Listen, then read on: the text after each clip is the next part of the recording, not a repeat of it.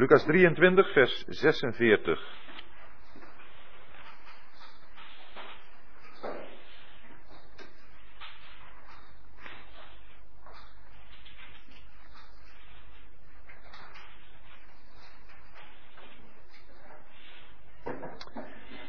En Jezus riep met luider stem de woorden: Vader, in uw handen beveel ik mijn geest.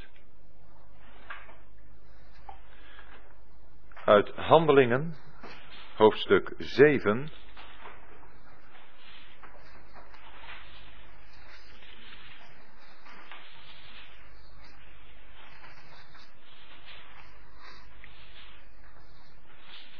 Handelingen 7, vers 59.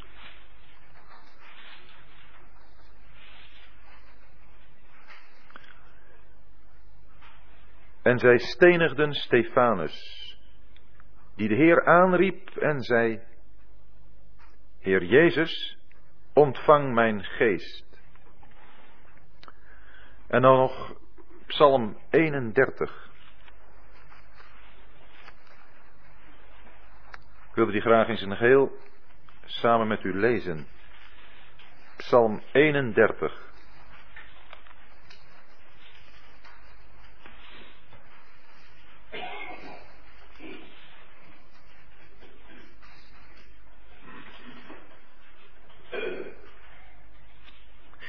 Voor de koorleider, een psalm van David.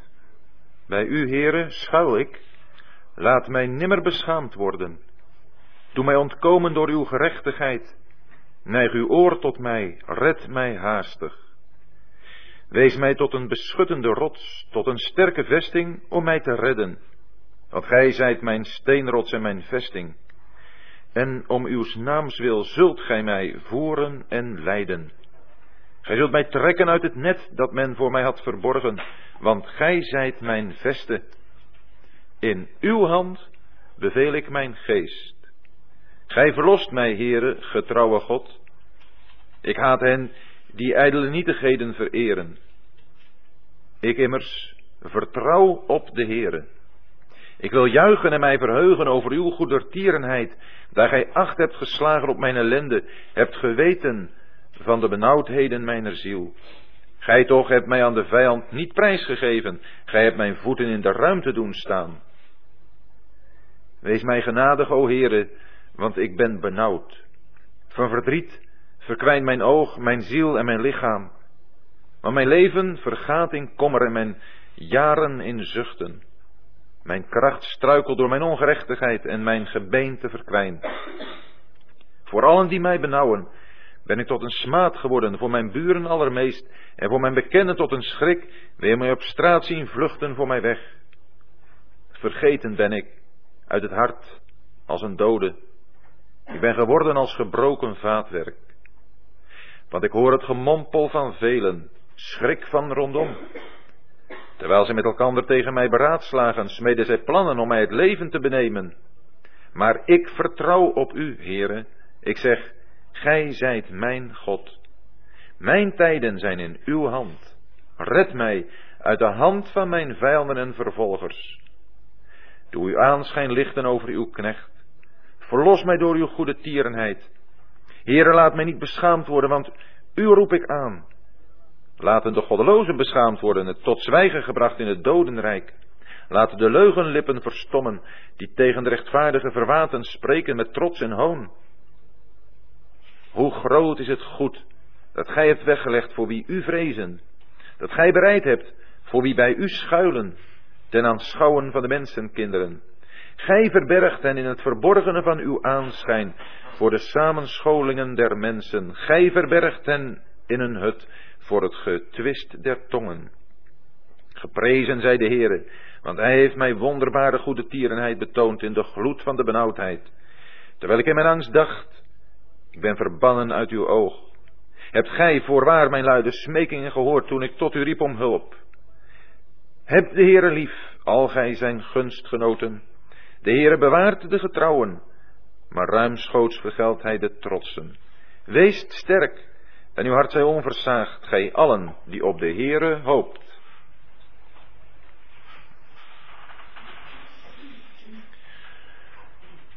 Wij mogen, zoals al gezegd, met elkaar nadenken over het laatste van de zeven kruiswoorden. De Heer Jezus heeft op het moment dat hij dit laatste kruiswoord uitspreekt, zes uren aan het kruis gehangen. Drie uren toen er nog een onbevolkte gemeenschap was met zijn God. En drie uren toen de gemeenschap met zijn God was verbroken omdat hij daar de meest donkere periode die, als er een geschiedenis van de eeuwigheid zou zijn, de geschiedenis van de eeuwigheid kenmerkt. De meest donkere periode, waardoor zijn ziel omhuld was in duisternis. Waarbij hij de gemeenschap met zijn God, die hij altijd heeft gekend en genoten, moest ontberen. God die zich tegen hem keerde. Het zwaard van Gods gerechtigheid dat hem trof. En waarom was het duisternis geworden? Waarom moest het zwaard van Gods gerechtigheid hem treffen? Dat was vanwege mijn zonden, vanwege de uwe. Maar de Heer Jezus heeft meer gedaan dan alleen maar onze zonden weggedaan in dat vreselijke uur. De Heer Jezus heeft daar God verheerlijkt. Zoals God nooit verheerlijkt zou kunnen worden. Nooit verheerlijkt zou zijn geweest. Als de zonde er niet geweest was. Want de Heer Jezus heeft dat wat door onze ontrouw in de wereld gekomen was, genomen als een aanleiding om daarin te laten zien wie God is. De Heer Jezus is God geopenbaard in het vlees. Zo kwam hij hier op aarde. En zo heeft hij hier geleefd. Zo heeft hij zich geopenbaard, getoond aan de mensen, te midden waarvan hij leefde. Ieder die hem zag, als het in het geloof was, konden ze heerlijkheid zien. Als er ongeloof was, dan was hij veracht onder de mensen. Als iemand voor wie men het gelaat verborg. Dan was er geen gestalte of heerlijkheid.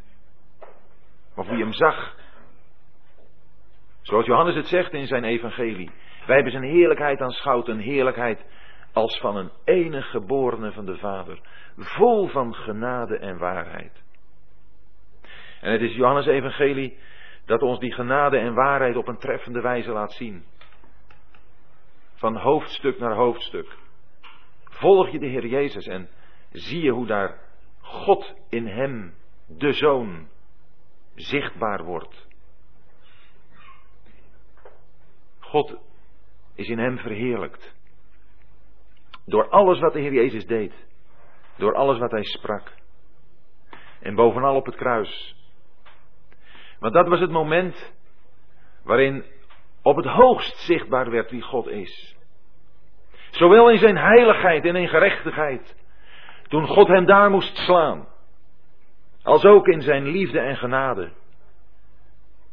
Want daar zien we wat, wat de redding van een zondaar betekent. Daar zien we wat God over had voor de redding van een zondaar. Daar zien we zichtbaar wat Johannes 3, vers 16 zegt en wat we zingen. Zo lief heeft God de wereld gehad, dat hij zijn enige geboren zoon gegeven heeft, opdat een ieder die in hem gelooft, niet verloren gaat, maar eeuwig leven heeft. En dat wordt gekoppeld aan het vers, zoals Mozes de slang in de woestijn verhoogde, zo moet ook de zoon des mensen verhoogd worden. Opdat een ieder die in hem gelooft, niet verloren gaat, maar eeuwig leven heeft. Zoals Mozes de slang in de woestijn verhoogde. Als het zinnebeeld van de zonde de Heer Jezus, hij werd toen tot zonde gemaakt op het kruis. Maar dan niet alleen om onze zonden weg te nemen, zoals gezegd. Maar opdat wij, als we geloven, eeuwig leven hebben. Dat wij in gemeenschap met God zouden kunnen komen. In het bezit van het eeuwige leven. En alles wat dat betekent. Alles wat het inhoudt. Elke denkbare zegen.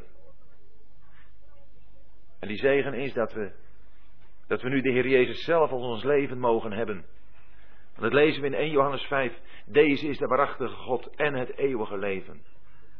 En dat betekent ook dat wij nu in gemeenschap met God, met de Vader mogen leven.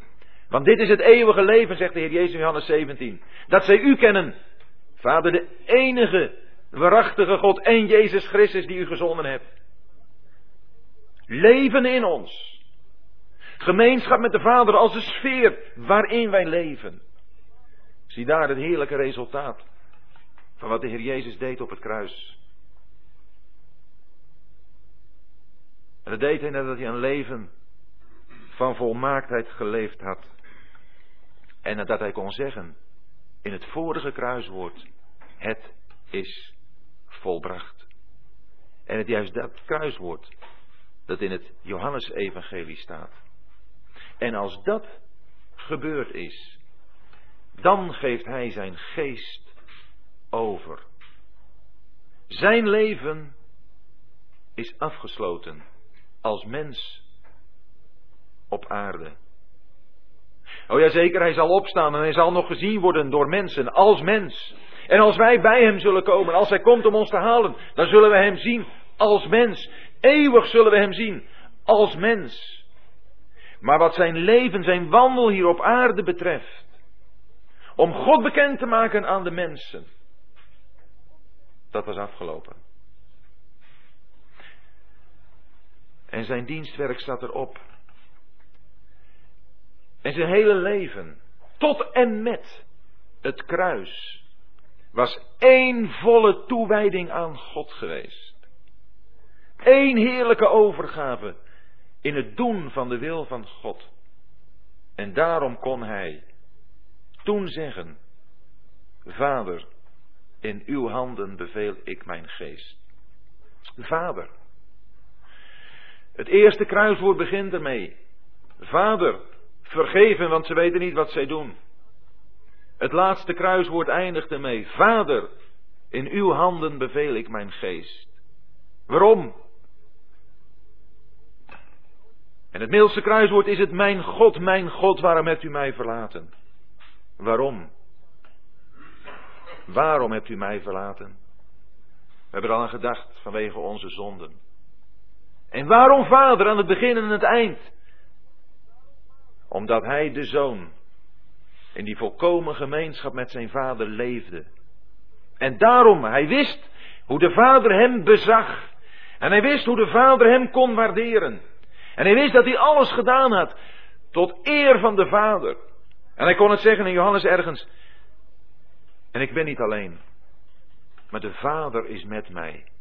Want ik doe altijd wat hem wel behagelijk is. En daarom kon hij zo zijn geest overgeven. Hij die God gediend had. Hij die de Vader verheerlijkt had.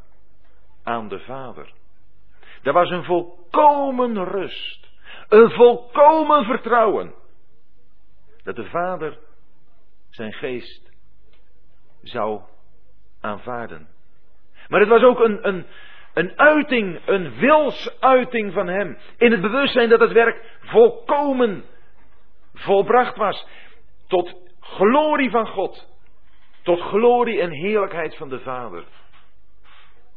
En daarom, zo lezen we het in Johannes, boog hij het hoofd en gaf hij zijn geest over. De Heer Jezus stierf niet met uit, van uitputting. Het was een bewuste daad.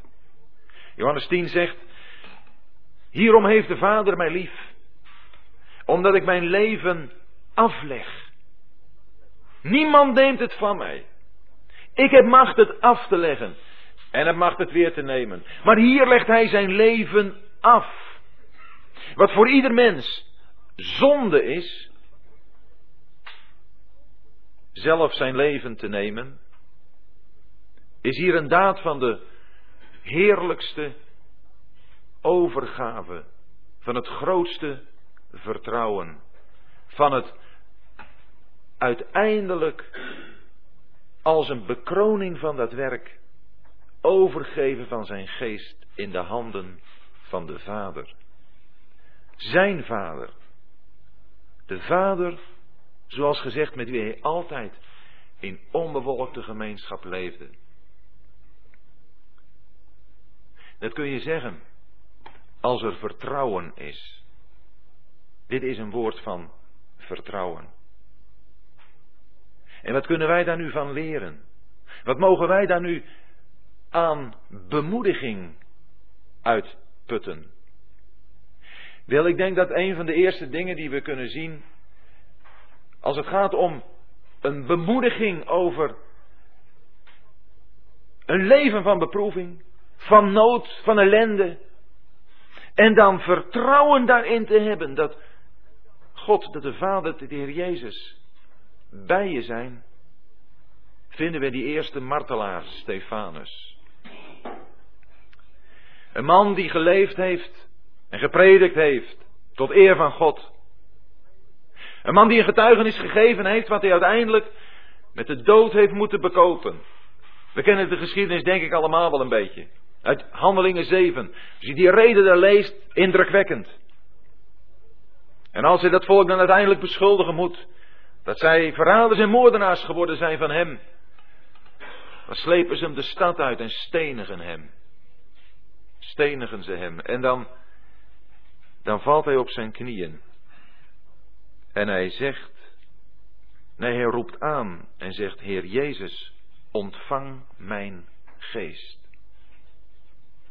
Maar weet u wanneer daar, wat er eigenlijk nog aan vooraf gaat, dat is dat Stefanus een blik in de hemel krijgt. De hemel gaat open en dan kijkt Stefanus naar de hemel terwijl hij de stad al is uitgesleept en hij is koud getuigen. Ik zie de hemelen geopend en de zoon des mensen staande aan de rechterhand van God. En als je die blik op de Heer Jezus hebt, die blik in een geopende hemel, dan ga je op de Heer Jezus lijken. En dan kun je zeggen, Heer Jezus, ontvang mijn geest. Dan ben je zo in gemeenschap met Hem. Dan weet je dat het getuigenis dat je afgelegd hebt. En waarvoor je nu de dood in moet gaan. Dat het een getuigenis is. Wat is tot zijn eer, tot zijn glorie. Wat een werk is. Wat hij kan waarderen. Waar ook weer dat vertrouwen uit geboren wordt als het ware. En er gezegd kan worden, Heer Jezus, ontvang mijn geest. En hoe kunnen u en ik nu in ons leven, wat zoveel beproeving, wat zoveel nood kent, deze kenmerken bezitten, deze rust, dit vertrouwen. Dat is in de allereerste plaats door dit van Stefanus mee te nemen. Dat hij een blik had in de geopende hemel, waarin de Heer Jezus het middelpunt is, het centrum. Hij van wie Gods hart vol is. Van hem was Stefanus op dit moment ook vol. En daarom kon hij het zeggen. Heer Jezus, ontvang mijn geest. Als Heer Jezus zegt, Vader in uw handen beveel ik mijn geest, dan maakt hij gebruik van een woord uit Psalm 31. Daarom heb ik deze hele psalm gelezen. Want ik denk dat we hier iemand vinden in omstandigheden van het leven, die ook geleerd heeft te zeggen, in uw handen beveel ik mijn geest. Zowel bij de Heer Jezus als ook bij Stefanus was het aan het eind van hun leven. In de psalm is het de psalmist die het zegt, terwijl hij te midden van beproevingen is en midden in het leven staat. Waarschijnlijk is deze psalm door David gedicht toen hij in de moeilijkheden verkeerde die we vinden in 1 Samuel 23. Als hij is daar in Kehila. Waar hij denkt een, een veilig heenkomen te hebben gevonden. Voor Saul en zijn metgezellen die hem maar achterna jaagden. Maar dan moet David het ervaren dat de burgers van Kehila bedriegers zijn. En dan krijgt hij van God te horen, ze zullen je overleveren, David. Zijn vertrouwen in die burgers van Kehila is geschokt. En ik denk dat geschokt vertrouwen iets is waar velen van ons mee zitten. Ik was een tijdje geleden, een paar weken geleden, in een evangelisch begeleidingscentrum in het Harde. Daar hadden ze me gevraagd om eens te komen spreken op een avond, een soort bijbelstudie te verzorgen. En ze hadden zelf het onderwerp hadden ze uitgekozen. En het onderwerp was vertrouwen. Vertrouwt God mij? Vertrouw ik God? Vertrouwen we elkaar? En er zaten jongeren en ouderen, verslaafden, maar ook psychosociale gevallen, mensen die in de verhouding, in de contacten stuk gelopen zijn. En er was een jonge man, 17, 18 jaar, die het vertelde dat hij stuk gelopen was in zijn relatie thuis. Omdat hij voortdurend genegeerd werd. We hebben dat gelezen in Psalm 31, dat wist ik niet. Maar Psalm 31 bespreekt dat. Vergeten, zegt vers 13, ben ik. Uit het hart als een dode. Ik ben geworden als gebroken vaatwerk. Vergeten te zijn.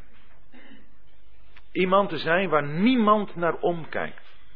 Waar niemand echte belangstelling voor heeft. Waar niemand van houdt. Vergeten te zijn, genegeerd te worden. Het is afschuwelijk om zo opgevoed te worden, om in zo'n sfeer op te groeien. Geen vertrouwen, geen sfeer van liefde, van rust. En dan merk je hoeveel mensen daarmee zitten.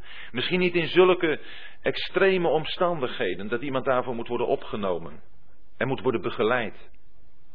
Maar ik denk dat we allemaal wel onze schokkende ervaringen hebben.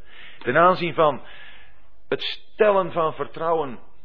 En wat mag je als kind ten opzichte van je ouders toch verwachten dat je, dat je je ouders vertrouwt, dat ze het beste met je voor hebben. Dat ze je willen verzorgen, dat ze je liefde willen geven, dat ze je begrijpen, dat je met je problemen naar hen toe kunt komen. En dan afgewezen te worden. Hoeveel vertrouwen is er niet stuk gegaan in huwelijken waar het bedrog heeft plaatsgevonden. Vertrouwen dat stuk is. Het is een van de fundamenten van het leven in het algemeen. Zonder vertrouwen kunnen we eigenlijk niet leven. Je kunt nog niet leven met een voortdurende argwaan. Met een voortdurend, maar argwanend iemand of meerdere die om je heen zijn bekijken. Of het nu je ouders zijn, of dat het je man of je vrouw is, of dat het je kinderen zijn. Daar kun je toch niet mee leven? Dat maakt iemand stuk. Vertrouwen is een van de meest belangrijke dingen in het leven van een mens. Maar als je God niet hebt, dan kun je daar eigenlijk nergens een steunpunt van vertrouwen vinden. Zoals een ex-crimineel me vertelde, toen hij nog in het zware criminele circuit zat. Dat je in wezen niemand vertrouwde, ook je vrienden niet. Je vertrouwde totaal niemand.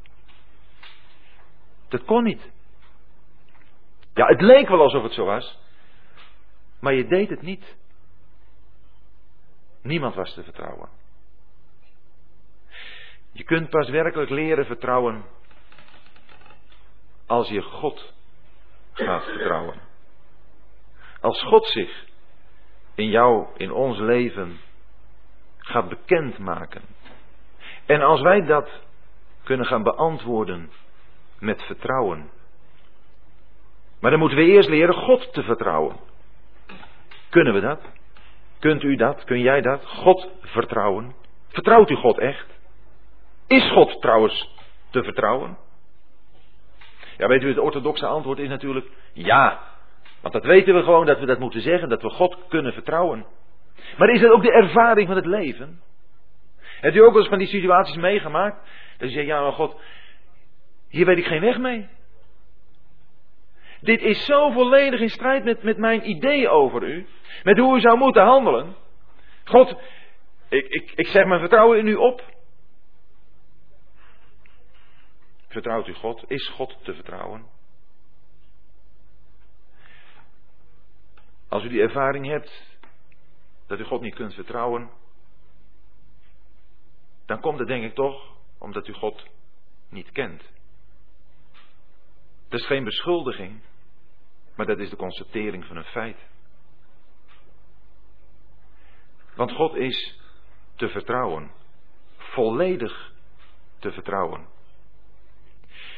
En vertrouwen in God is de basis van de omgang met God. We spreken wel over geloofsvertrouwen. Geloof en vertrouwen zijn eigenlijk hetzelfde. Het wordt ook vaak hetzelfde vertaald. Dus als we zeggen ik geloof in God, betekent dat eigenlijk dat u God vertrouwt. Want waarom gelooft u in God? Hoe gelooft u in God? Toch alleen maar door wat u van God weet uit de Bijbel of wat u over Hem gehoord hebt. En het eerste wat u moet doen in uw vertrouwen op God, dat is uw geloofsvertrouwen daarop zetten dat God u wil redden of als u Hem kent gered heeft. Door het geven van zijn Zoon, de Heer Jezus Christus. Ja goed, dat is dan op zich misschien niet zo moeilijk. Want dat, dat mag je dan lezen in de Bijbel en dat accepteer je ook. En daar wil je ook mee verder. Met een God die zich in liefde naar jou, naar u heeft, heeft neergebogen in het geven van zijn zoon. En u weet, hij is voor mij gestorven op het kruis. Gelukkig mijn zonden zijn weg. Maar weet u, dan is er een relatie ontstaan. En God vertrouwen in de praktijk van het leven, God geloven op zijn woord, in de praktijk van het leven is iets wat elke dag waargemaakt moet worden.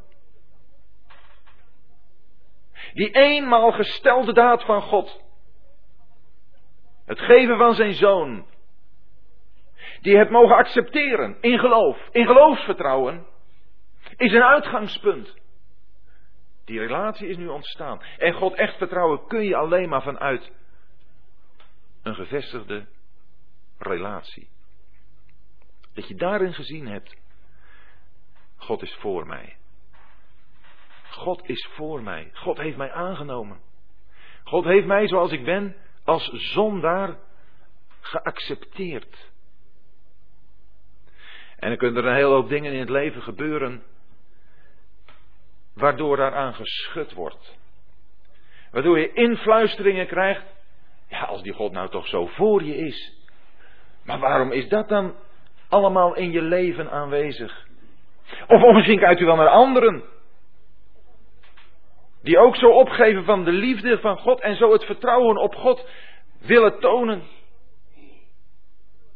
Waarom wordt die dan door een ernstige ziekte getroffen?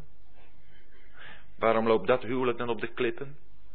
Waarom verliest die zijn zijn baan? Is God nou wel te vertrouwen? Als hij zo met zijn kinderen omgaat.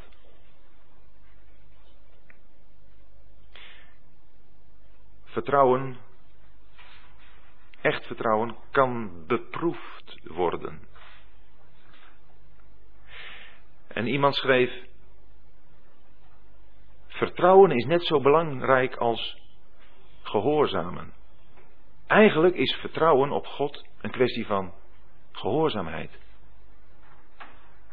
Wij moeten God vertrouwen. God is te vertrouwen, maar dat moeten we dan ook doen. Twijfelen aan het vertrouwen, twijfelen aan God, dat Hij het beste met ons voor heeft. Zou dat Gods hart niet pijn doen? Als u als ouders met uw kinderen het beste voor hebt, ook al zien uw kinderen van bepaalde zaken het nut niet in. Is het niet het meest pijnlijke dat je kinderen je verwijten gaan maken? En nu zijn wij feilbare ouders. Maar moet het voor God zijn? En David in deze psalm, die maakt allerlei situaties mee, die herkenbaar zijn voor ieder van ons. Maar waarbij je steeds tussen de regels door ziet hoe hij blijft vasthouden aan het vertrouwen op God. We vinden hier iemand die God kent. En ik hoop dat u allemaal vanavond hier God kent.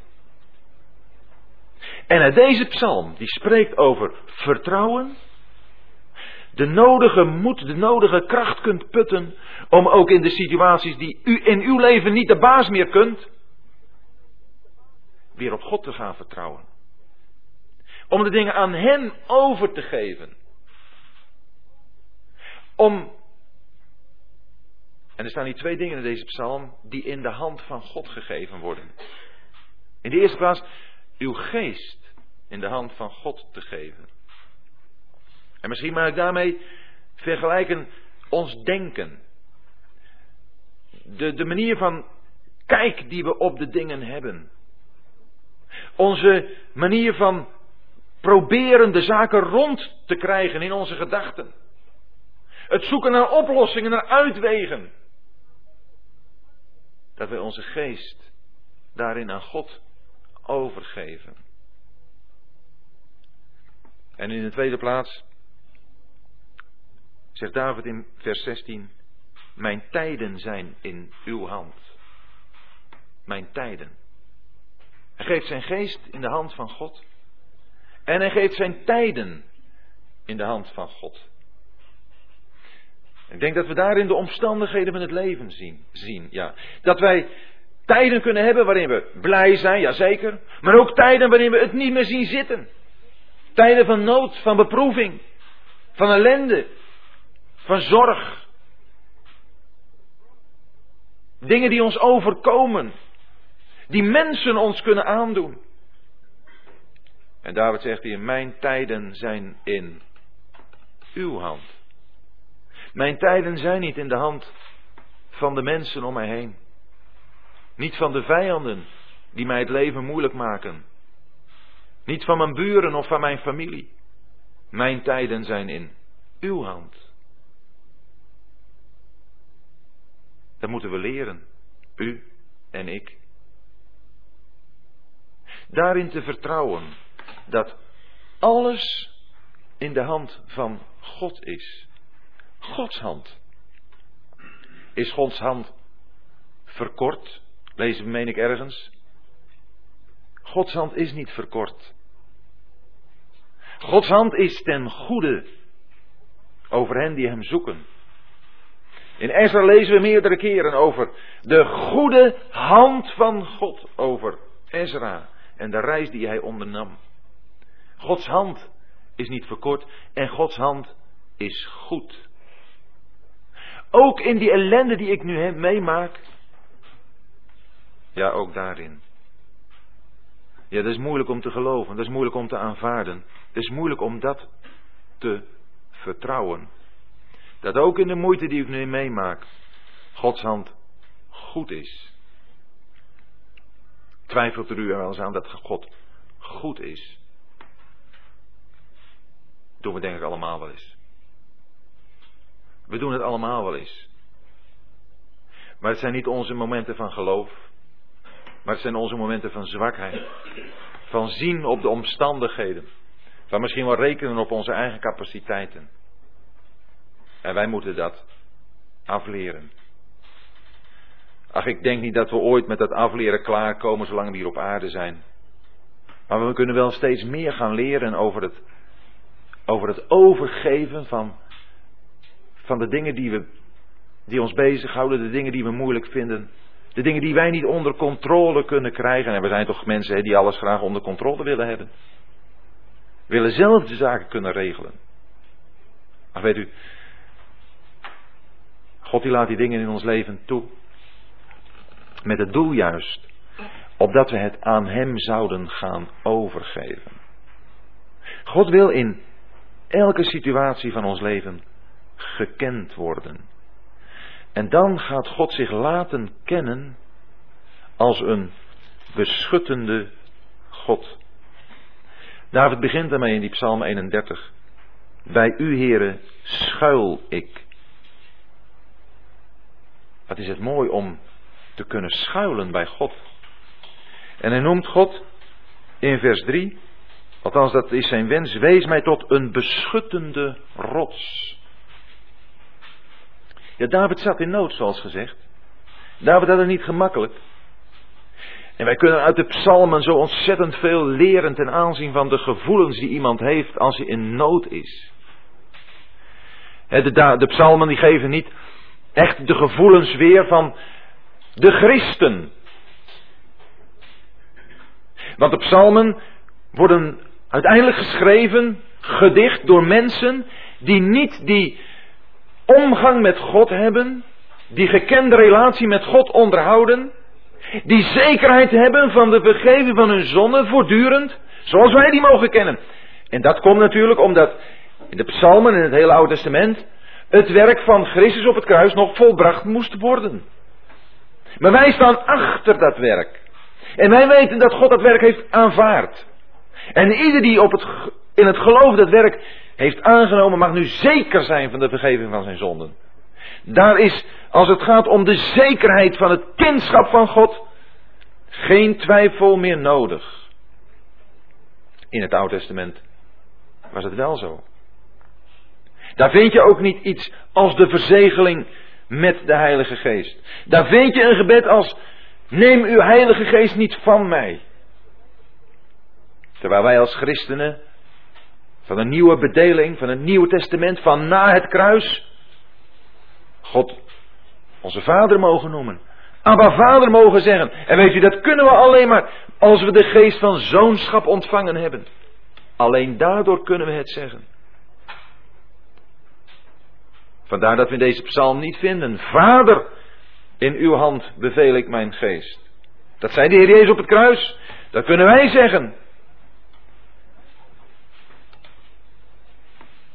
Maar als deze psalm dan al niet in alle facetten het christelijke denken weergeeft, zoals bijvoorbeeld ook het vragen om het oordeel over de leugenaars over de vijanden. Wel, dat, dat wordt ons niet gevraagd. Tot ons wordt gezegd, als de mensen u kwaad doen, moet u voor hem bidden. Wij mogen elke opstand, elke vijandige bejegening beantwoorden met liefde, met genade, in navolging van de Heer Jezus. Maar in de psalmen mag er, en terecht, om wraak geroepen worden. Dat zijn de kenmerken van, van de gelovigen in het Oude Testament. Maar verder kunnen wij van die gelovigen in het Oude Testament ontzettend veel leren als het gaat om hun omgang met God. Hun vertrouwen op God. Hun beschouwen van de situatie waarin ze zich bevinden. En dan met God door die situatie heen gaan.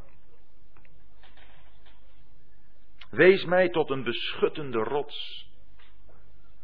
Als je zo het mikpunt bent van listen en lagen.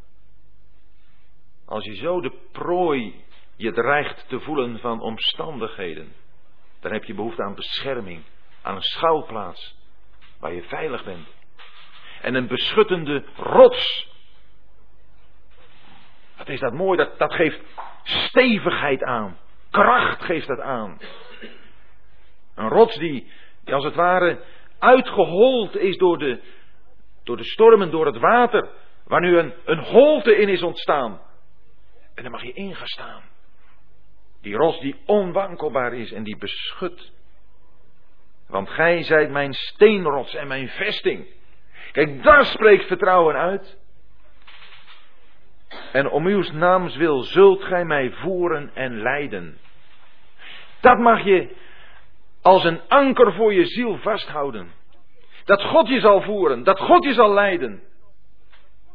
Dat wil Hij. Zo is Hij. Zo gaat Hij met ons om. En dat beschaamt Hij niet. Hij leidt ons. Hij voert ons.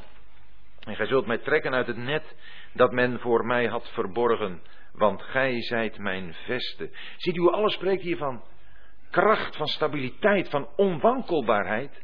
Dat is allemaal in God te vinden in situaties waarin wij zo dreigen heen en weer geslingerd te worden. Waarin we elke vastigheid kwijt zijn.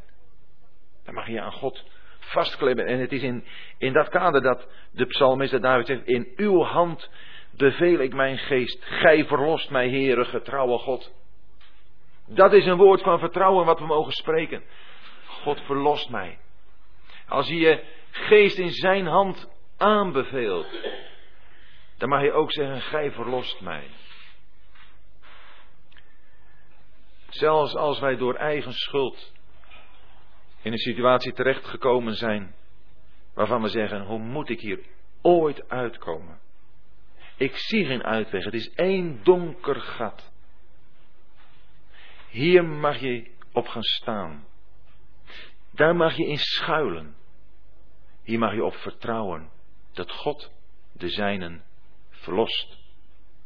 Als u zeker weet dat u een kind van God bent, dan heeft Hij u helemaal voor zijn rekening genomen. Helemaal. Er geen aspect in uw leven, geen omstandigheid, waar Hij niet de volste belangstelling voor heeft en waar Hij niet bij u wil zijn om u daardoor heen te dragen. Maar ik herhaal het, het gaat hier om iemand die in een gekende relatie met God staat. Die ook zijn zonden beleden heeft. Psalm 32 gaat er eigenlijk nog verder op in. Maar iemand die God zo kent. En in Psalm 31 is zelfs een beetje sprake van iemand die door, door een eigen ongerechtigheid in de ellende terechtgekomen is. Maar als je op God vertrouwt, dan weet je dat God je toch niet loslaat. En die eerste keer, die eerste keer toen u met uw verloren leven naar God toeging, toen was het toch niet anders. Toen heeft God u toch aangenomen, helemaal, met heel uw ellende, met uw hele verleden, en heeft het echt allemaal vergeven. Al die zonden zijn vergeven. Maar u zit nog vaak met de gevolgen van dat verleden. Maar ook daar wil hij bij helpen. Ook daarin is hij te vertrouwen. Ook daarin kun je God op een manier leren kennen. Die eigenlijk niet voor mogelijk had gehouden dat God zo is. Maar zo is God. Hij is die God die te vertrouwen is, zoals vers 7 het zegt. En dan gaat het erom dat je dan die ijdele nietigheden die anderen vereren, dat je dat haat. Ik haat hen die ijdele nietigheden vereren. Dat betekent dat je afstand neemt van de mensen die afgoden dienen. Mensen die of zichzelf belangrijk vinden, of dingen, zaken belangrijk vinden waarvoor ze zich willen inzetten, maar die aan God niet denken. Dat, dat mag dan en zal dan niet meer het kenmerk van uw leven zijn. Dat zal die haat zijn, die afstand zijn. Alles wat u in uw leven hebt, waardoor u probeert zelf uit de ellende te komen, dan moet u wegdoen, moet u vanaf zien. Vertrouwen op God, dat bewijst zich daarin dat u ook die hele zaak aan God overgeeft. In uw handen beveel ik mijn geest. Ik vertrouw op de Heere. En dat geeft die gevoelens van juichen, van verheugen, zoals vers 8 erover spreekt. Daar gij acht hebt geslagen op mijn ellende, hebt geweten van de benauwdheid mijner ziel. Gij toch hebt mij aan de vijand niet prijsgegeven. Gij hebt mijn voeten in de ruimte doen staan. Dat is God. Hij geeft ons niet prijs daaraan. Wij kunnen het wel eens voelen, alsof de omstandigheden, de ellende, de overhand op ons hebben gekregen. En toch geeft God er ons niet aan prijs. Als het uiteindelijke doel van ons leven. En dat juichen, die blijdschap, dat verheugen, zullen ons kenmerken als we vanuit die situatie van ellende gaan opzien naar Hem en ons vertrouwen in Hem zullen uitspreken. In vers 10 vind je dat eigenlijk opnieuw. En daarom is die psalm ook zo ontzettend belangrijk en zo leerrijk ook. Waarom wordt dat zo steeds herhaald? Waarom is het hier als het ware een, een cyclus?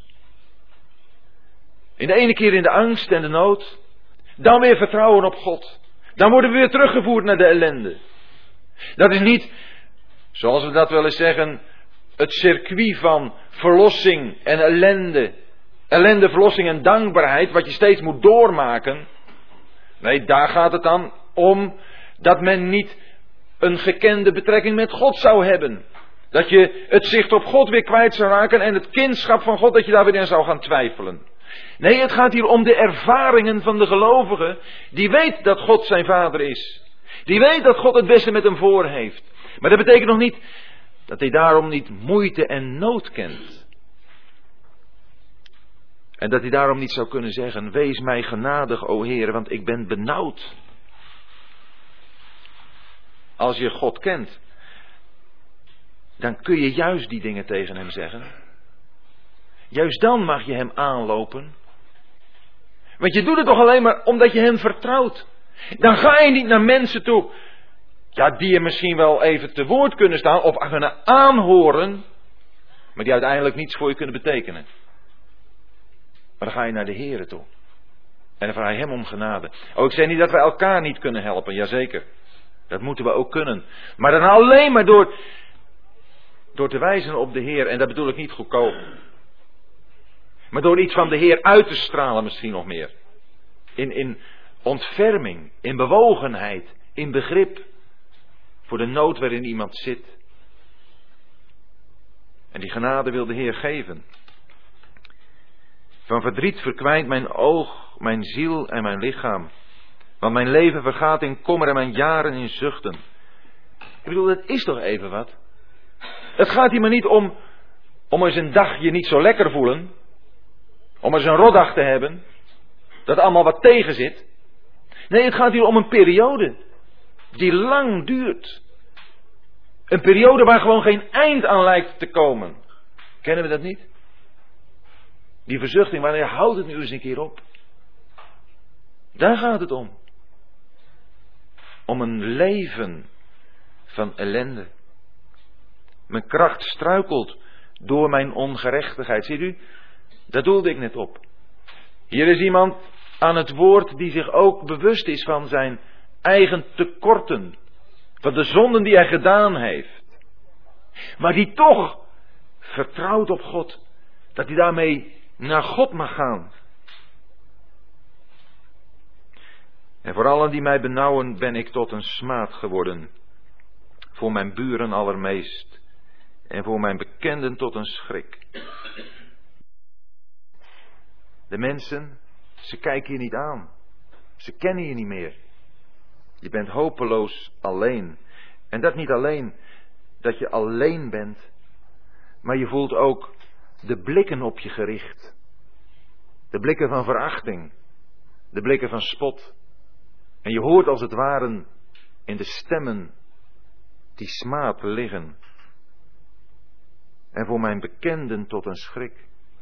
Ja, dan zijn het de mensen op wie je nog enigszins had, had vertrouwd. Die mensen waarvan je wat had verwacht. Die dan ook nog eens zich tegen je keren.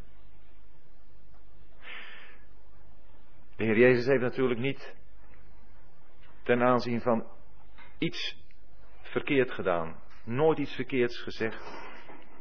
En toch zijn ook dit zijn ervaringen. In andere psalmen lees je daarover. Vriend en metgezel zijn verre van mij. Ik heb gewacht op medelijden en het was er niet. Ik ben een eenzame mus op het dak, een pelikaan in de woestijn. Dat was de klacht van de Heer Jezus. Niemand was er die iets van zijn smart verstond. Hij was alleen. En ik denk dat daar ook een stuk troost, een stuk begrip in schuil gaat voor ieder die zich zo kan voelen. De Heer Jezus kent het, weet wat je doormaakt, weet hoe ellendig je je voelt. En hij slaat als het ware de arm om je heen. En zegt, kom maar bij mij. Vertel het mij maar. En als mensen je vergeten zijn. Als mensen op wie je had kunnen vertrouwen. Terecht had kunnen vertrouwen. Maar die het vertrouwen beschaamd hebben. Die in de steek hebben gelaten, niet naar je omkijken. Ik kijk wel naar je om. Ik ben er voor jou. Als met die Samaritaanse vrouw die ook zo helemaal verstoten was Die op een moment naar de put ging om water te putten dat er niemand was. Een vrouw die ook het nodige van het leven had geplukt, gelust en genoten, maar ook daarop was afgeknapt. En deze vrouw had die ontmoeting met de Heer Jezus. De Heer Jezus had haar opgezocht. En de Heer Jezus had op haar hart gesproken. En de Heer Jezus was in dat leven binnengekomen. Zo is de Heer Jezus. Hij wil bij u en mij binnenkomen in de nood waarin we zijn. Ook al is hij het gevolg van zonde, van onze eigen schuld. Hij wil binnenkomen.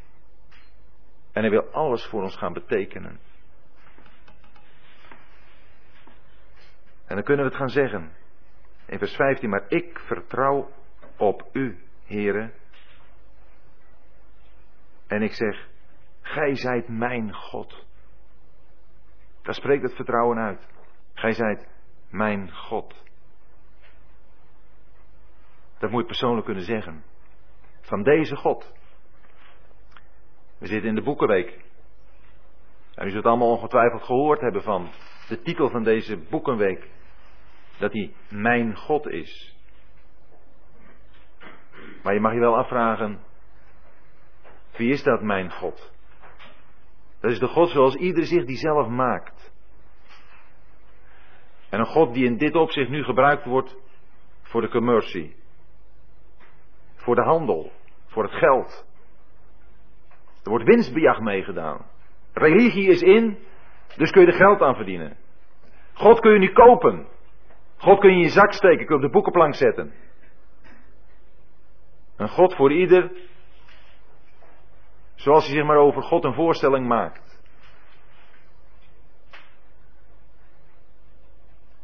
Maar als David hier zegt, gij zijt mijn God, dan is die grote God van eeuwigheid, die zich wat ons betreft geopenbaard heeft in de Heer Jezus.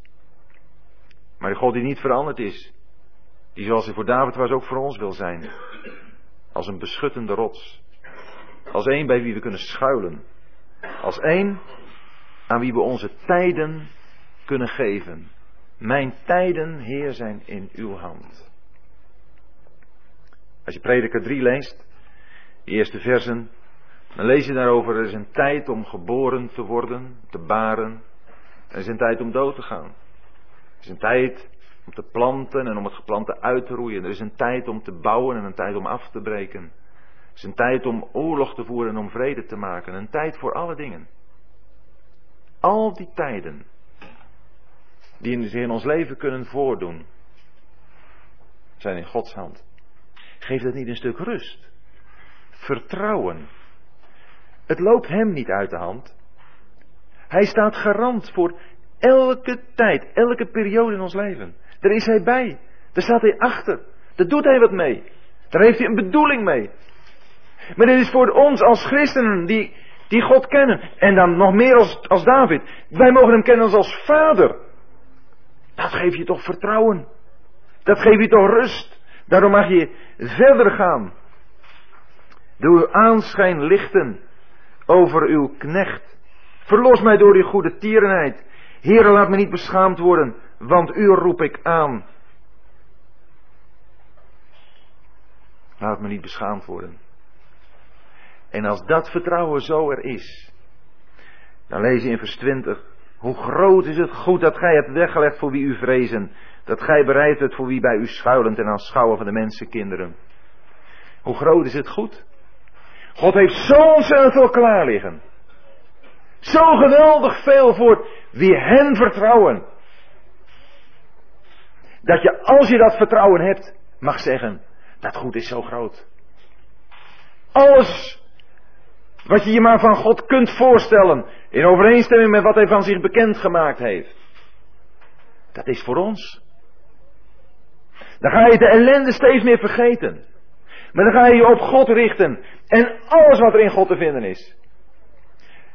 Wie God heeft, heeft alles wat hij bezit. En God heeft het weggelegd. God heeft het bewaard. En er is ook niemand die dat kan afpakken. Er is niemand die dat van waarde kan laten verminderen. God heeft het weggelegd. God bewaart het bij zichzelf. Voor wie hem vrezen. Voor wie bij hem schuilen. Ten aanschouw van de mensenkinderen. Met andere woorden, laat mensen maar kijken. Maar wij weten, als we God vertrouwen, dan is er een groot goed bij hem weggelegd. Wat voor ons is. En het grote goed, ik weet niet wat het kan zijn, kan van alles zijn. Kan de verhoring van uw vele gebeden zijn. Maar zeker is het dat de Heer Jezus komt om ons alles te geven wat Hij door zijn werk op het kruis ons maar kan geven. En dat heeft te maken met de hele schepping. Dat heeft te maken met een erfdeel dat voor ons is weggelegd in de hemelen. Want als we lezen hier in vers 21, Gij verbergt hen in het verborgene van uw aanschijn. Voor de mensenkinderen, voor de, voor de samenscholingen der mensen. Gij bergt hen in een hut voor het getwist der tongen. Dan lezen we in vers 21 over de personen die verborgen worden, die zich in God geborgen mogen weten. Die daar zeker en vast zijn, die daar bewaard worden. Vers 20, hoe groot is het goed dat u hebt weggelegd? Vers 21, wij zijn bij hem weggelegd. Het goed wordt weggelegd en wij worden weggelegd. Het goed wordt bewaard en wij worden bewaard. Het is als we lezen in 1 Petrus 1. Dat er een erfenis is in de hemelen bewaard voor ons. En wat lees je verder in 1 Petrus 1? En wij worden bewaard voor die erfenis. Het is allemaal in Gods hand. U en ik en alles wat we krijgen. Het is allemaal in Zijn hand. Vertrouwen wij Hem? Hij is te vertrouwen. Geprezen zij de Heere, want Hij heeft mij wonderbare goedertierenheid betoond in de gloed van de benauwdheid. Kijk, dat is ook het, speciale van benauwdheid. Het speciale van, van ellende waarin je je bevindt. Dat je dan goede tierenheid leert waarderen. Goede tierenheid die als eerste naar ons toekomt, zoals Titus dat zegt. Toen de goedertierenheid en mensenliefde van God onze heiland verschenen is, heeft hij ons behouden. Goede tierenheid, daar hadden we behoefte aan toen we in onze zonden waren. En toen we zagen dat we daarvoor het eeuwig oordeel, de hel verdienden. En dat we onszelf niet konden redden. Toen kwam er die goedertierenheid. Maar die goede tierenheid, die is er ook wanneer we als gelovigen in de ellende zijn. En de uitweg niet meer zien. Dan gaan we die ervaren. En dan gaan we God voor prijzen. Dat is een weldaad die je dan ondergaat. Die goede tierenheid, die beleef je niet als je allemaal voor de wind gaat. Als je geen problemen kent. Als het allemaal van een leien dakje gaat. Maar die goede tierenheid, die ken je. Als je in nood bent.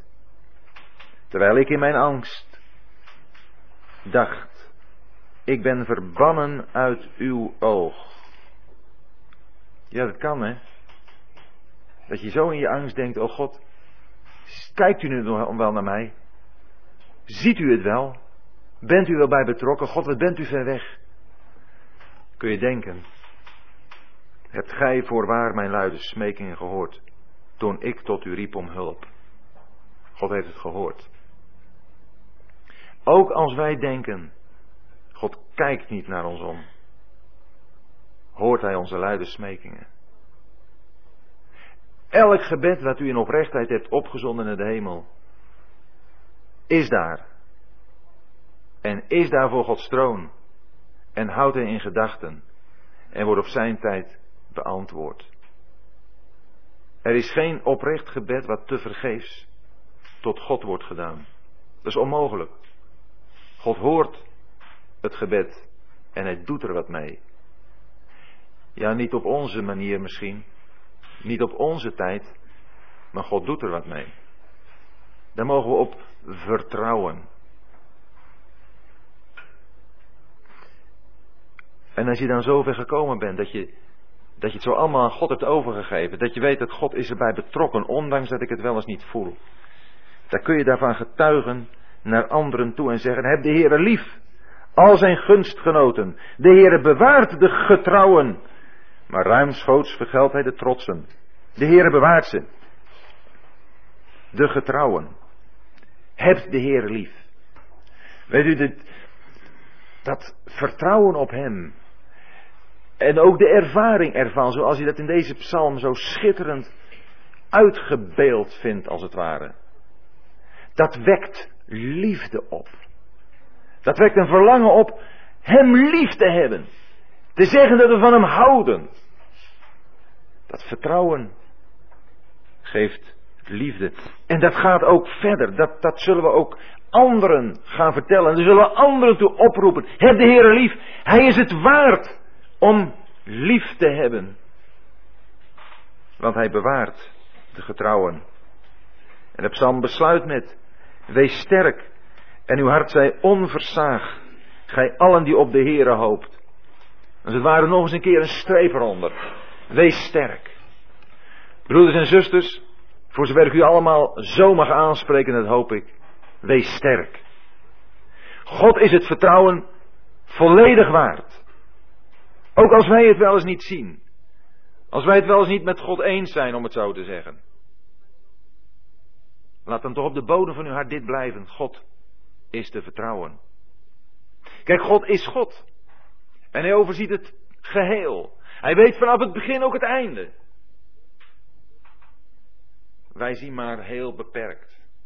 Een heel klein stukje vaak. En onze manier van bezien is zo klein, zo gering.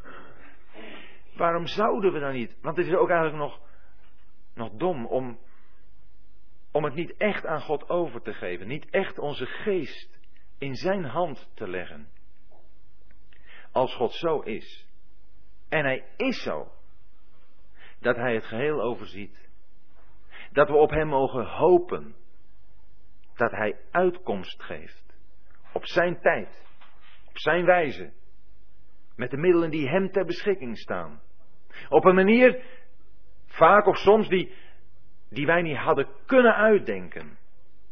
Maar waarbij het dan tenslotte ook duidelijk wordt dat hij het gedaan heeft in de eerste plaats en in de tweede plaats dat hij het gedaan heeft tot verheerlijking van hemzelf. Tot verheerlijking van zijn zoon. En ook tot vreugde voor onze zielen. Wees sterk en uw hart zij onversaagd. We moeten in onze harten moed vatten.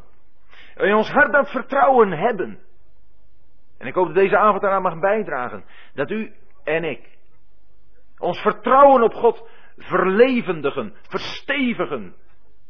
Dat we de ankers van dat vertrouwen in God slaan. Want er is niemand anders die we kunnen vertrouwen. Niemand. Dan alleen God.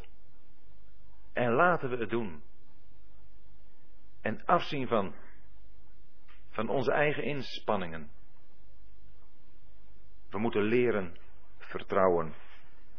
Gij allen die op de Heere hoopt.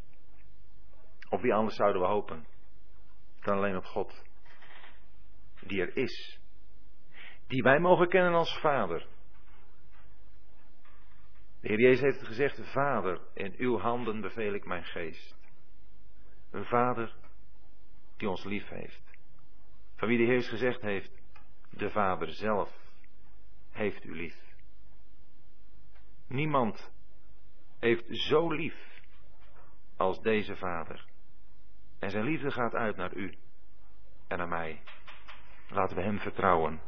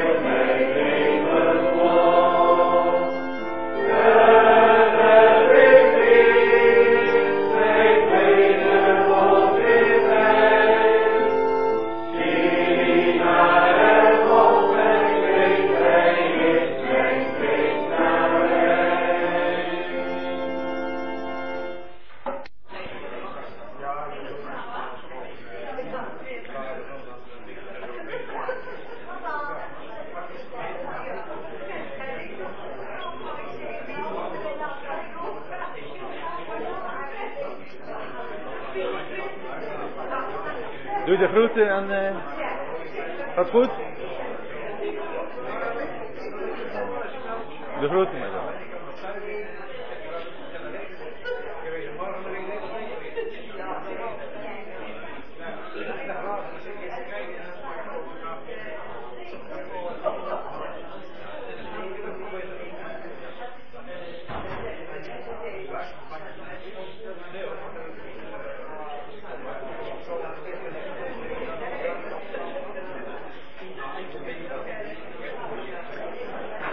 Goed, we willen proberen om, uh, om de vragen die je gekregen hebt, en er zijn nogal een paar, al zijn ze van één persoon, met elkaar even nog door te nemen. Want ongetwijfeld zullen er ook vragen bij zijn die u zelf had en uh, die dan voor u op papier geschreven zijn. De eerste vraag is, waarom een slang? Waarom wordt in uh, Johannes 3 er gesproken over die slang, hè, die toch een beeld is van de duivel, van de zonde. En dat dat wordt vergeleken met de Heer Jezus. Als we in nummer 21 die geschiedenis bezien, waarop gedoeld wordt, zoals Mozes de slang heeft verhoogd in de woestijn, dan lezen wij in nummer 21 dat het een plaag is die de Heere onder het volk zendt omdat het volk had gezegd in nummer 21 vers 5. En het volk sprak tegen God en tegen Mozes. Waarom hebt gij ons uit Egypte gevoerd om te sterven in de woestijn? Want er is geen brood en geen water en van deze flauwe spijs walgen wij. Toen zond de Heere vurige slangen onder het volk. Die beten het volk, zodat er velen van Israël stierven. Daarop kwam het volk tot Mozes en zei, wij hebben gezondigd, want we hebben tegen de Heere en tegen u gesproken. Bid tot de Heere, dat hij de slangen van ons wegdoet. Toen wat Mozes ten gunste van het volk. De Heere dan zeide tot Mozes, maak, om, maak een vurige slang en plaats die op een staak. Ieder die daarnaar ziet wanneer hij gebeten is, zal in leven blijven. Toen maakte Mozes een koperen slang en plaatste die op een staak. En wie, wanneer een slang hem gebeten had, op de koperen slang de blik richtte, bleef in leven. De slang, zoals gezegd, is een beeld van de zonde. Het volk had gezondigd. Het volk was in opstand gekomen. Had zelfs van het manna gezegd, daarvan walgen wij. Dat is een uiting van de zonde zoals die in het volk aanwezig was. Wat gebeurt er nu? God stuurt vurige slangen die het volk bijten. Het gif van de slang komt in mensen die gebeten worden en die mensen sterven. Nu wijst God een middel aan waardoor mensen die gebeten zijn kunnen blijven leven. En dat is door het maken van een koperen slang. En die slang die wordt opgericht en ieder die daarnaar kijkt, met andere woorden, er hoefde geen medicijnen voor worden geslikt. Er kon geen bezwering over worden uitgesproken. Er was geloof nodig om naar die slang te kijken. En ieder die die slang bezag, die werd genezen. En wat heeft dat nu voor een relatie met de Heer Jezus? In zijn vergelijking dat hij, als hij op het kruis verhoogd wordt, daarmee verwijst naar wat Mozes deed met die slang. Wel, de verwijzing is deze dat u en ik gebeten zijn door de slang, door de zonde. En er is voor ons maar één manier om te ontkomen en dat is te kijken naar de Heer Jezus die voor ons tot zonde is gemaakt. Te kijken naar Hem die daar op het kruis het symbool werd, om het zo te zeggen, van de zonde. Alsof Hij de oorzaak ervan was. Ik zeg het nu met heel sterk, maar ik kan me toch niet aan de indruk onttrekken dat 2 Korinthe 5 vers 21 het zegt. Hem die geen zonde gekend heeft, die heeft God voor ons tot zonde gemaakt. De Heer Jezus werd op het kruis vereenzelvigd met de zonde. En als ik van mijn zonden bevrijd moet worden, dan kan dat alleen maar door te kijken naar Hem die mijn zonden droeg. En ik denk dat het daarom een uiterst belangrijke heenwijzing is die de Heer daar doet in Johannes 3 naar de gebeurtenis in de woestijn. Vraag 2. Uitputting of bij machten daarin te blijven vertrouwen, ondanks de uitputting. Ik heb gezegd dat de Heer is niet gestorven is van uitputting.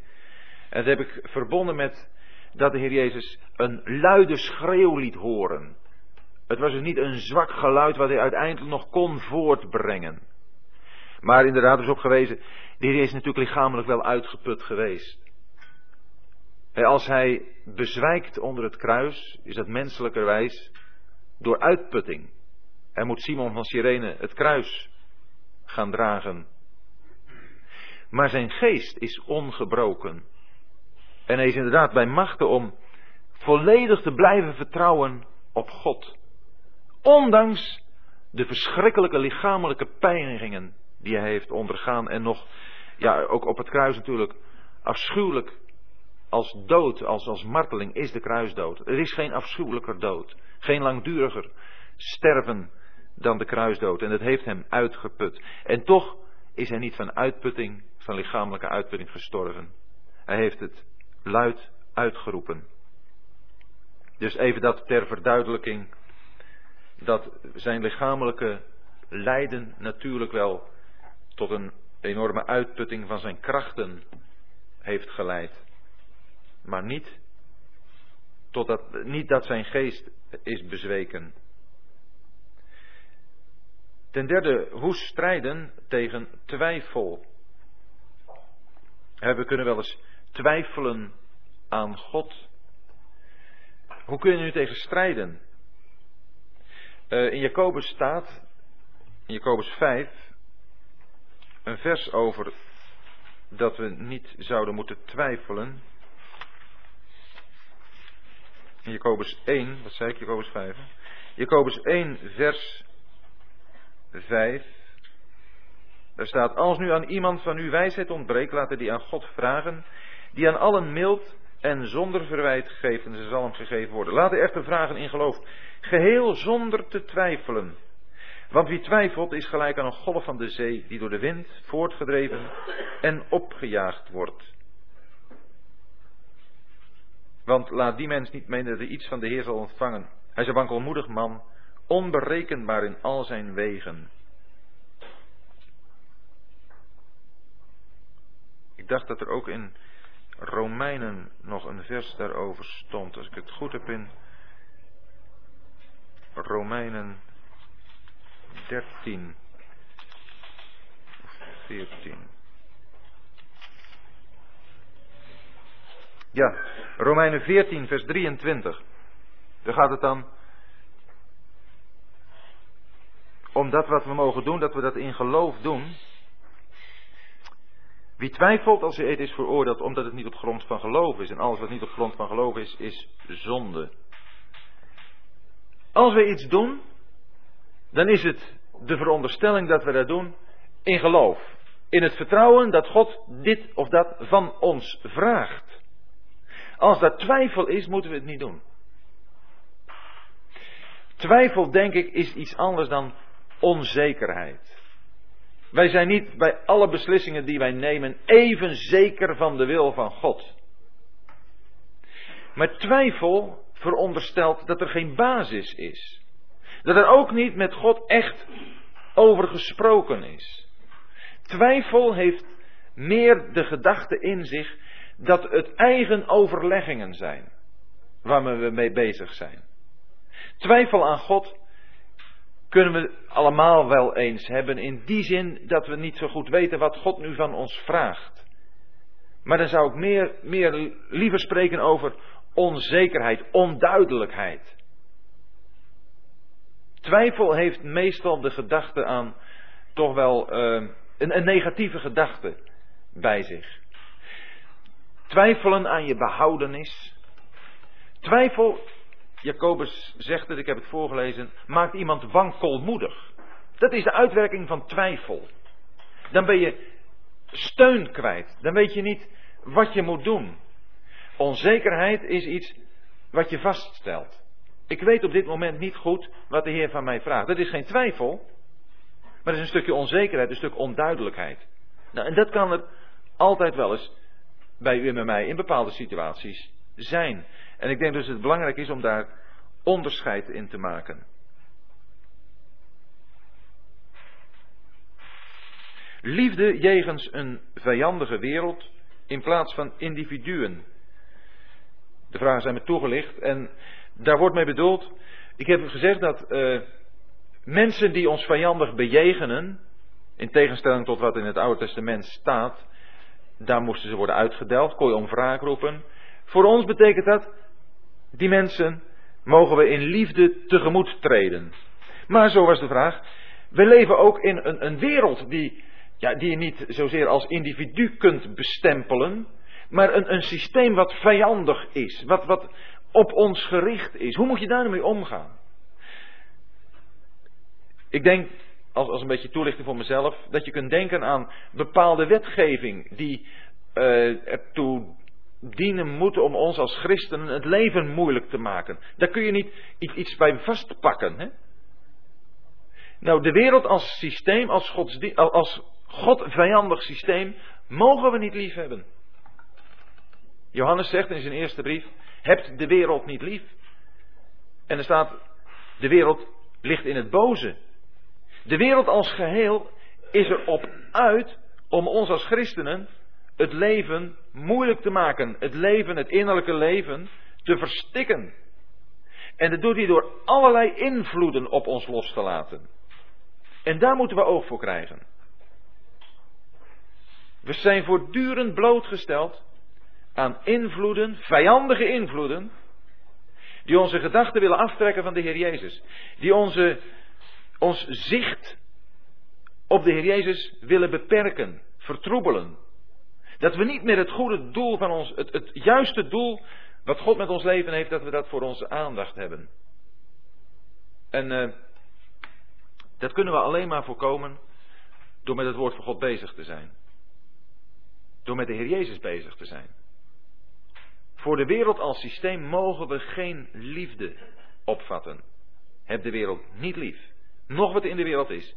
Want al wat in de wereld is, de hoogmoed van het leven en de begeerte van het vlees, en wat, wat is het andere? En de begeerte van de ogen. Die drie dingen, die, die, die vormen de wereld. Daar wordt de wereld door geleefd, door geleid. Nou, die mogen ons niet kenmerken.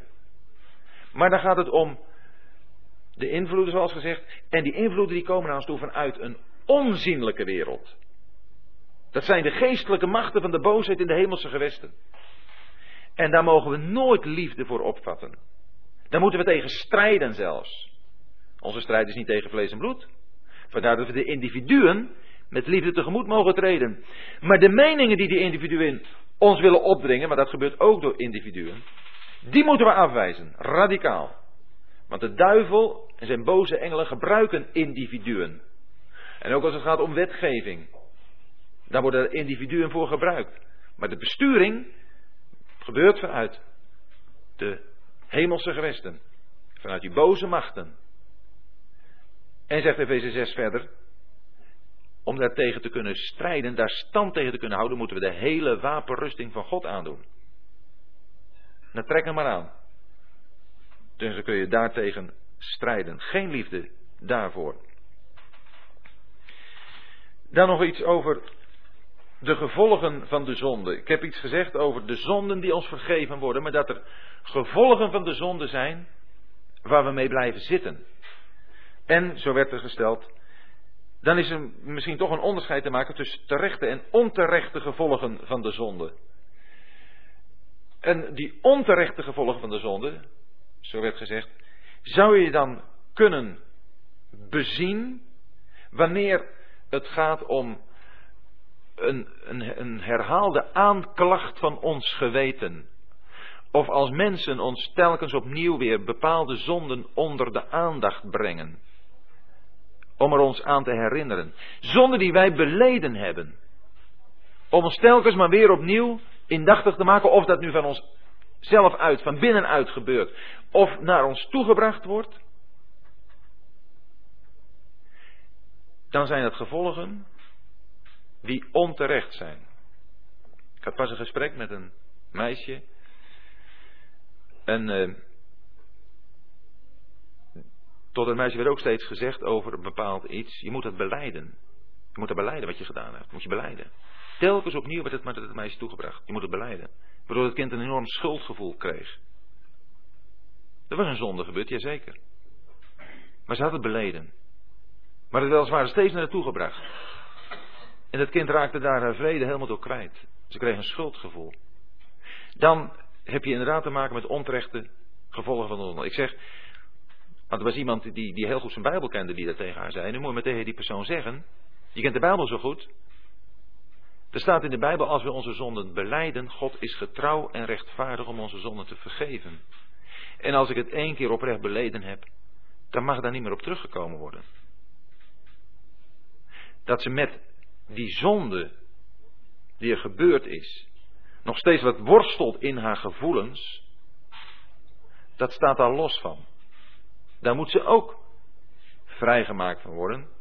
Maar niet in de zin van dat ze telkens maar dat schuldgevoel aangepraat moet krijgen. Dat ze het als het ware zelf nog heeft, is al erg genoeg. Maar het aangepraat krijgen. En te pas en te onpas bij allerlei dingen die zich weer ineens voordoen, dat te horen krijgt. Dat is verkeerd. En dat is een onterecht gevoel. En daar moet zo iemand ook bij geholpen worden. dus dan zijn dat zonden of gevolgen van de zonde die iemand opgelegd krijgt of, of zichzelf zich steeds mee, mee confronteert, waardoor die vrede er niet is. Uh, dan nog een vraag over Psalm 31, vers 10. Waar we gelezen hebben.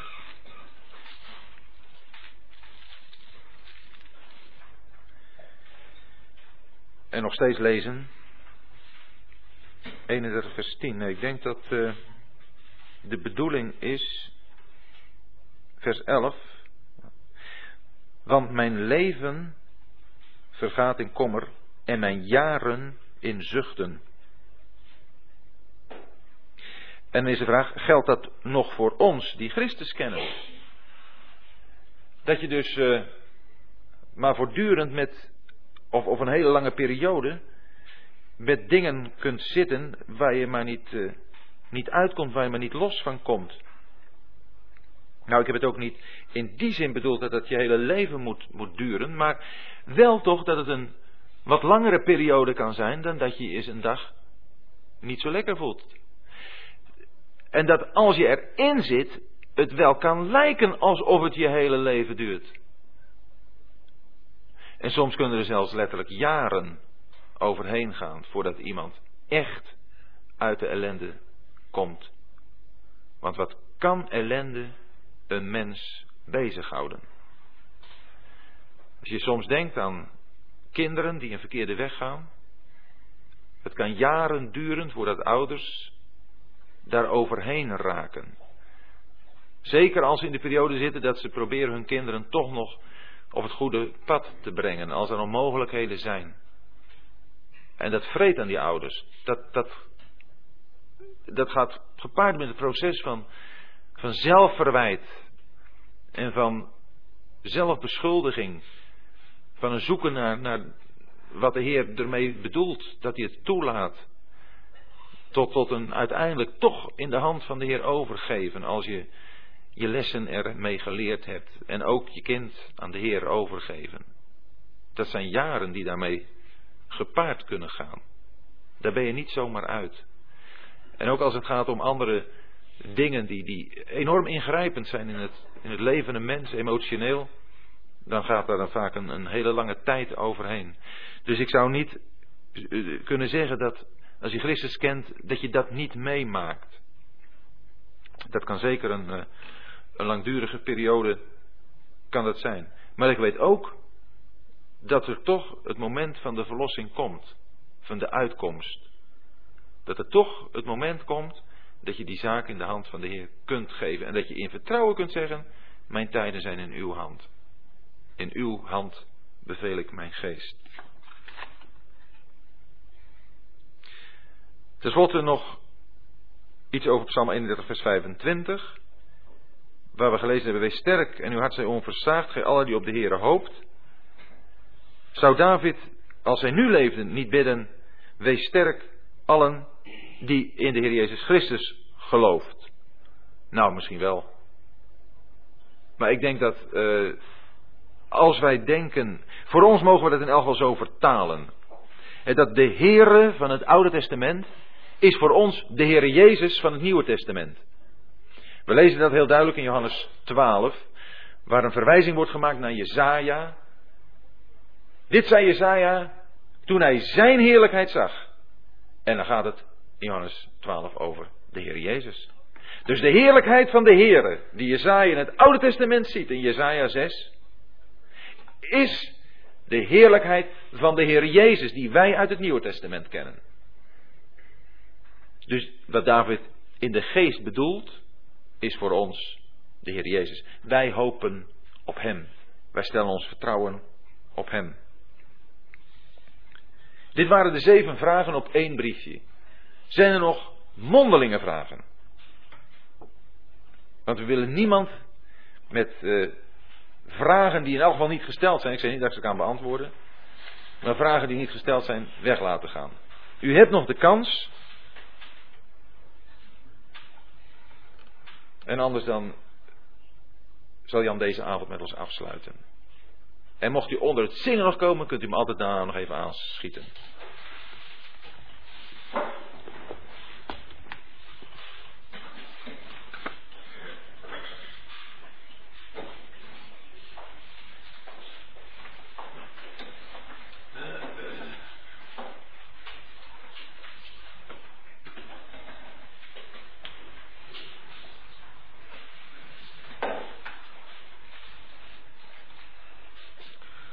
Zullen met elkaar nog zingen lied 11. Mijn tijden, Heer, zijn in uw hand.